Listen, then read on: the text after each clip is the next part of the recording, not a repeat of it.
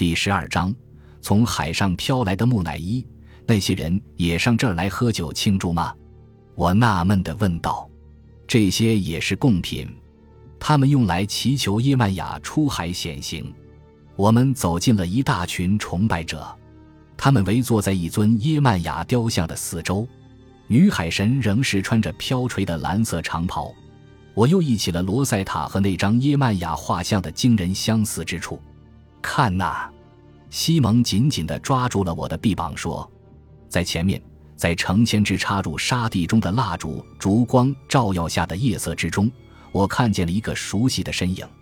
原来他正是请我们来里约热内卢的律师费利克斯布莱特。他正在饶有兴致的同一位口中叼着雪茄烟的老年妇女攀谈着。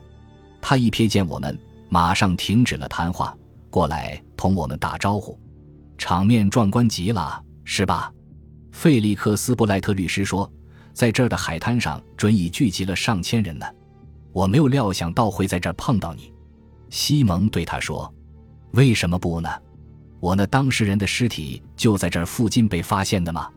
就像你一样，我也有一种直觉，这些狂热的崇拜者也许会知道些什么。和你谈话的那个妇女是何许人？她叫班伯英，他在这儿的人群之中是个传奇式的人物，能卜算出人间的一切奥秘。”洞悉过去，预测将来。西蒙点着头说：“这么说来，他也是我急需寻找的人呢。”在班伯英尚未离去之际，西蒙在沙地上紧走几步，到了他的眼前。当他把脸转向我们时，我一清二楚地看清了他的尊容。其面目之丑陋可憎，实属罕见。他和耶曼雅的国色天姿恰成鲜明的对比。你什么方面需要由我解释呢，陌生人？他问西蒙：“我需要的解释，也正是我的朋友费利克斯·布莱特需要的解释，请您告诉我有关塞吉尔科斯塔死亡的详情。”老年妇女班伯英四目鸡般咯咯地笑了起来。摇曳不定的烛光在我们的周围舞动个不停。我为什么要跟你谈这些呢？费利克斯·布莱特先生说：“您是个传奇人物，能知悉人世间的一切隐秘。”是布莱特先生吗？塞吉尔的死亡是否同献给女海神耶曼雅的祭品有关？这件事要请耶曼雅讲了，我可一无所知啊。那么，费利克斯·布莱特先生刚才又为何同你谈话呢？就像别的任何人一样，他想知道今后之事。他给了我钱，让我为他卜算未来。他上您这儿为的是预个运的，对吗？西蒙问道。尽管西蒙未曾察觉到，可是我已看出了他想要的东西。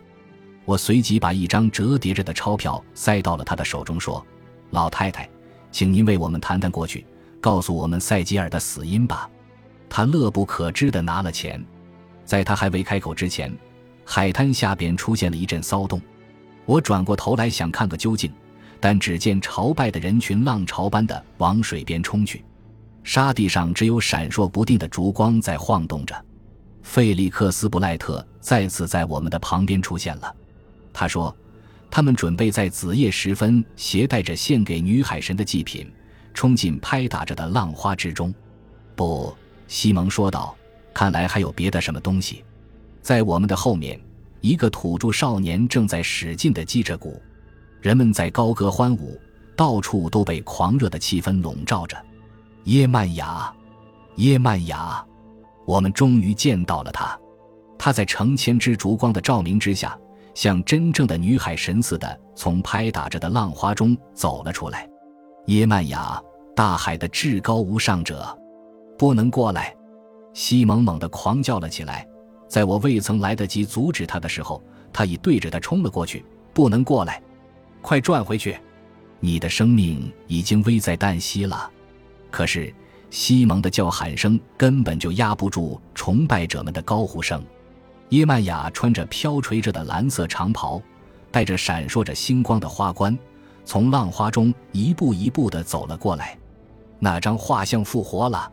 当我意识到那位女海神正是乔装打扮的罗塞塔的时候，我突然听到了一声清脆的枪响。她在人们的高歌声和欢叫声中呼啸而过。那位女海神突然摇晃了一下，鲜血从她身上冒了出来，她的双膝弯曲到了水中，同时伸展开了双臂，在祈求着：“快抓住那个杀人凶手！”西蒙阿克高呼着：“逮住他！”与此同时，我已见着水冲进了波浪之中，向着那个死命逃跑着的人影猛追了过去。我竭尽了一切可能缩短着和那个杀人犯之间的距离。在我即将追上这个杀人犯的时候，他却突然掉过了头来。天哪！